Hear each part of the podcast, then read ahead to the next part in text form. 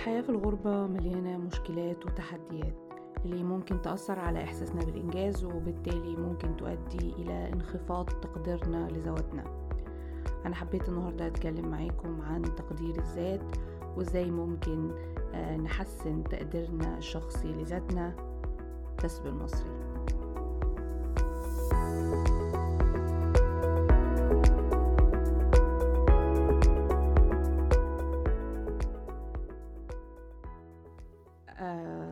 النهاردة يمكن للمرة التانية معانا آه، أستاذة وفاء رشيد آه، دارسة علم نفس وهي مدربة محترفة معتمدة ومعتمدة عفوا ومهتمة بنشر الوعي بأهمية الصحة النفسية على صفحتها على الإنستجرام.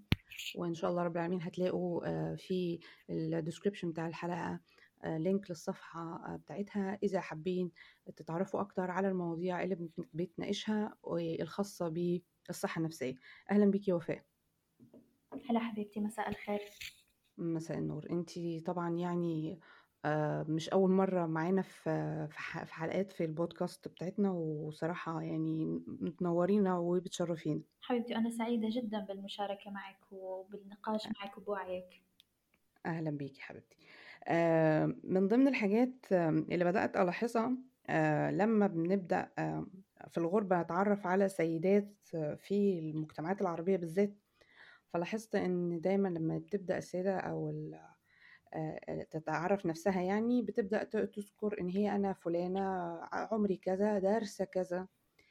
وبعدين تبدأ تتكلم بشكل سلبي قوي عن إن هي أصبحت ربة منزل. يعني وللأسف الشديد أو إن أنا اتسرقت وعمري ضاع وما بقيت وريش غير الطبخ والنفخ وال...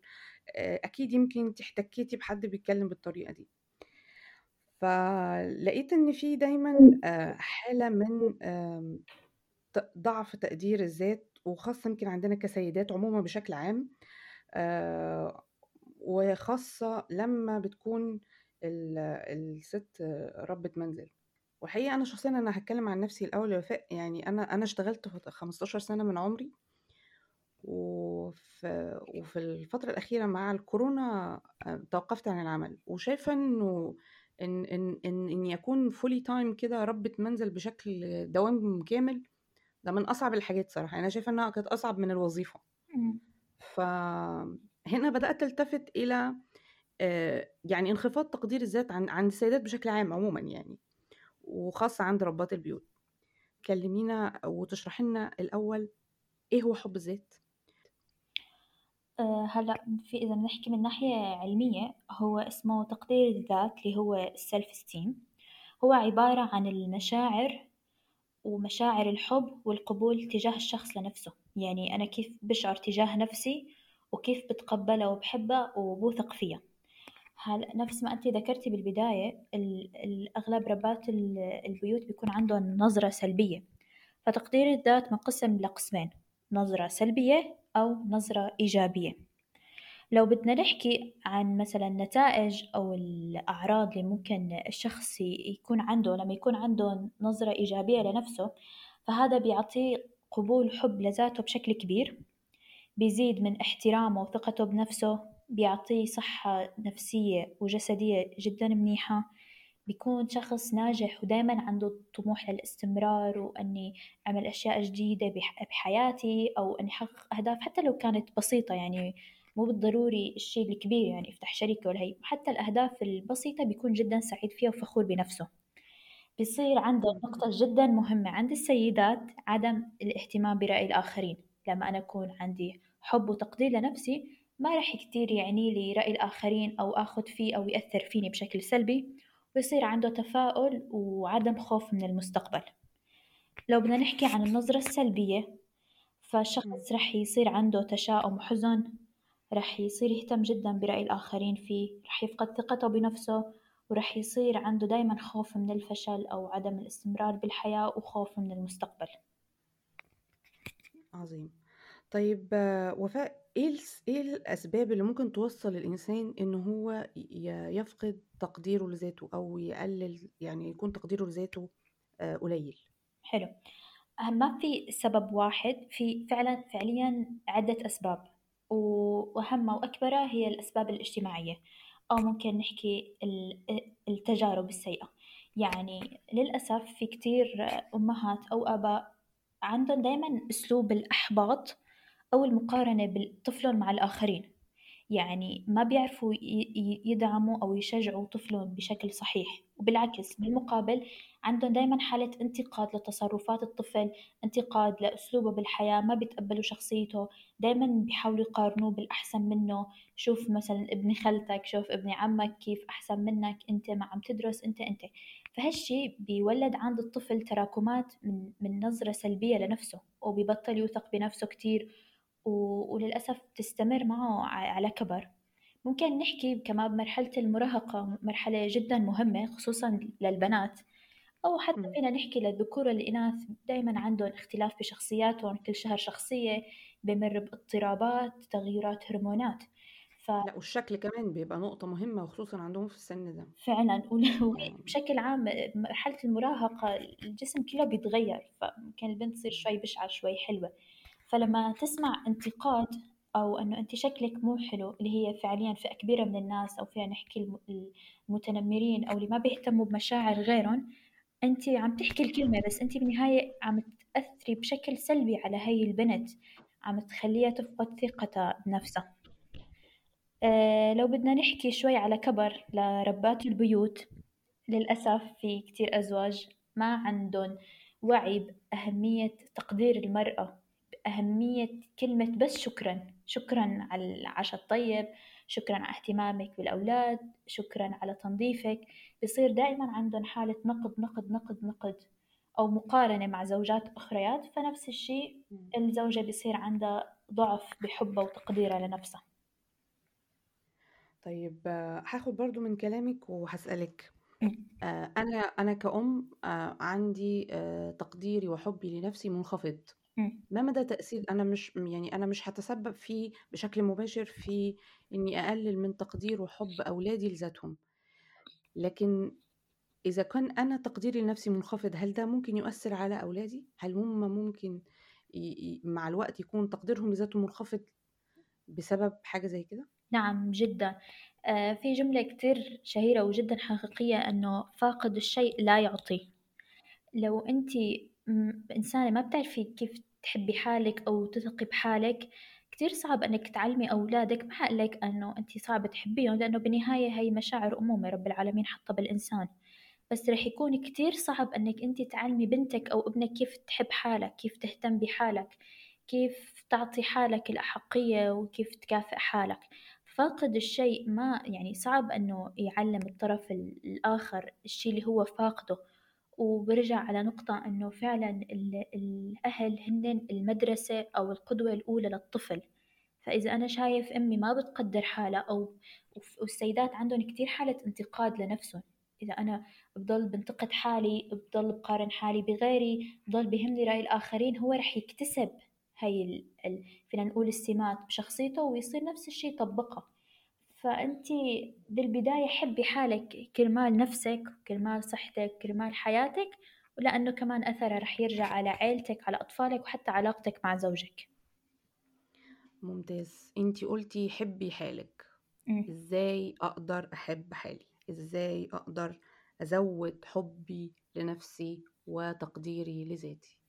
هلأ أنا حأحكي عدة خطوات وبالنهاية كل كل إنسان له شخصيته يعني هي مو مثلا شيء منزل أو لازم أنا أعمل كل خطوات لا أنت جربي الخطوات اللي بتناسب شخصيتك لأنه بالنهاية كل إنسان وشخصيته. لو بدي أحكي عن أول نقطة وجدا مهمة هي كيف كيف تتحدثي أنت مع نفسك. في جزء كبير من شخصيتنا هي ناتجة عن طريقة كلامنا مع نفسنا والطريقة الغير لطيفة. يعني بدل ما أنا دائما بقول أنا شخص ما فيني أنجح أنا شخص أنا إنسانة سلبية أنا إنسانة فاشلة أنا أنا أم مو منيحة.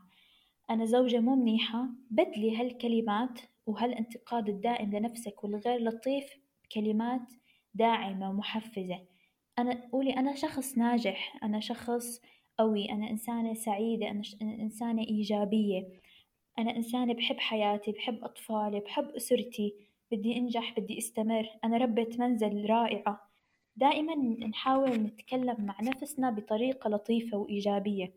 وفي تمرين جدا مهم اسمه تمرين المرآة. إذا حدا منكم عنده فكرة إنه أنت توقفي بالصبح وبالليل على المراية وتحكي مع نفسك. أنا أنا أنا جدا جميلة. أنا زوجة رائعة. حتى بدون زوجة. ركزي على نفسك أول شي بالبداية. أنا زو... أنا شخص جميل. أنا شخص رائع. أنا شخص ناجح. أنا شخص إيجابي. وما بكفي بس إنك أنت تحكي لازم تحكيها بصدق وتحسي بهالكلمات. بالبداية الشخص عنده يعني فينا نحكي ثقة منخفضة جدا بنفسه ما رح يصدق عم يقول شلون عم أضحك على حالي؟ مو مشكلة ممكن أول كم مرة تحس إنك أنت عم تضحك على نفسك. بس مع الاستمرار وتكرار التمرير يوميا عقلك اللاواعي رح يصدق هالكلام ورح يصير يتصرف على أساسه. أنتقل عن ممتاز. بس انت يعني قبل ما ننتقل للنقطة التانية انت متخيلة إن يعني أنا لو وقفت أتكلم قدام المراية الناس تقول عليا جننت؟ فعلا. يعني يا جماعة إحنا ناخد حذرنا وإحنا بنطبق الخطوة دي. أيوه. بقى إحنا قافلين على نفسنا باب الأوضة بس عشان محدش يفتكر فينا. فعلا. فأنت فوتي على الحمام وسكري الباب واحكي بصوت واطي. أيوه بالظبط كده. okay ننتقل للنقطة التانية ويا رب ما ما يكونش فيها الكلام في المراية. لا هي ما فيها. النقطة الثانية هي بكفي أنه نقارن نفسنا بالآخرين. حاعطي أمثلة أكثر عن ناحية الأمهات أو ربات البيوت بما أنه يعني البرودكاست أساسه هالشي يعني ما تصير تقولي والله جارتي ولا بنت خالي ربة منزل رائعة. طبخة أطيب من طبخي كملت دراستها اشتغلت أطفالها لطيفين أطفالها محترمين زوجها رائع. لا تقارني نفسك بالآخرين كل إنسان له شخصيته وتجربته وحياته الخاصة. بدل ما أنت تحطي كل تفكيرك وتعبك بإنجازات غيرك وحياة غيرك حطي هالتعب وهالمشاعر بحياتك وإنجازاتك وركزي على الإنجازات الإيجابية اللي بحياتك. ممكن هي الإنسان اللي أنت عم تقارني حياتك فيها هي عندها شخص يعني طفل مريض أو حالتهم المادية صعبة أو هي مو سعيدة بحياتها. نحن بس إلنا بالمظاهر بس فعليا نحن ما بنعرف شو في جوا كل بيت. وكمان هلأ الشيء الجديد اللي طالع هو ال social media والفاشينيستات وحياتهم والمصاري وحب زوجهم إلهم. دي حقيقة. انت بس عم تشوفي شاشة أو انت عم تشوفي عشر ثواني بس انت فعلا ما بتعرفي لما هي تشيل الكاميرا هي ممكن تقعد تبكي زوجها يضربها أولادها ما بيقدروها هي مو سعيدة. ما بنعرف شو في ورا أو ورا الشاشة أو بحياة كل إنسان. فلازم نتوقف عن مقارنة حياتنا بغيرنا. ولما بدك تحسي أنك بدك تقارني بدال ما تطلعي على الأعلى منك طلعي على الأسوأ منك. يعني في ناس يعني كتير منكوبة في ناس كتير عندهم ابتلاءات بحياتهم تطلع على الأقل منك قولي الحمد لله وانبسطي بحياتك وباللي عندك إياه هو هو صعب بصراحة يعني التعامل مع ال social media محتاج محتاج شخصية يعني مستقرة جدا نفسيا صراحة. فعلا. بس يعني لو كنتي انت يعني خلال هالفترة حاسة تقدير منخفض أو ثقة منخفضة أو عم تحسي فعليا إنه هال influencer عم يأثروا عليك بشكل سلبي. فلفترة من الزمان أعملي لهن unfollow أو ابتعدي شوي عن ال social media لأن نحكي نفس ما أنت حكيتي يصير الواحد عنده شوي استقرار نفسي أو تزيد ثقته بنفسه ويرجع مثلا يتفرج أو حتى يخففون يعني هدول الناس اللي بحياتنا. ممتاز جدًا، آه، حتى أنا بدأت أسمع عن مصطلح اسمه صيام ال social media، يعني في أصبح في ناس كتيرة جدًا حتى من ال من المؤثرين على النت بيبدأوا يقولوا إن هو هيبدأ في مرحلة صيام، إن هو هيبدأ يصوم لمدة مثلًا أسبوع عن ال social media، هيتوقف تمامًا عن متابعة ال social media، و أو مثلًا يومين أو ثلاثة حسب social media detox بيسموها. أيوه بالضبط، برافو عليكِ، هو فعلًا المصطلح ده. ف يعني فعلًا الواحد فعلًا ساعات كتير بيضطر إن هو يمُر بمرحلة كده إن هو يفصل من ال social media ومن تأثيرها عليه، وربما من تأثيره هو على الآخرين يعني. فعلًا. شكرًا ليكِ يا وفاء، أنا شاكرة جدًا لوقتِك ولمساهمتِك معانا في زيادة الوعي بأهمية الصحة النفسية وخصوصًا ل السيدات وأهمية إن إن إحنا كسيدات نعتني بنفسنا وبصحتنا النفسية؟ حبيبتي العفو. وهو في لسه كتير ستيبس وكتير خطوات الشخص فيه يعمله. بس يعني حيكون كتير إنه صعب نشرحها كاملة مشان وقت الحلقة ومشان الشخص ما يحس بالملل. فاللي بيحب يعني يطلع أكثر عندي post على الانستغرام على الموضوع بشكل مفصل. فيكي تستخدمي الطرق اللي بتناسبك. آه هيكون link الصفحة عندك موجود في ال description بتاع الحلقة إن شاء الله. وأتمنى إن أي حد محتاج يعرف معلومات أكتر عن تقدير وحب الذات آه، إنه هو آه، يدخل على الصفحة هيلاقي معلومات كتيرة مش بس عن الموضوع ده لكن عن موضوعات كتيرة جدا تخص الصحة النفسية.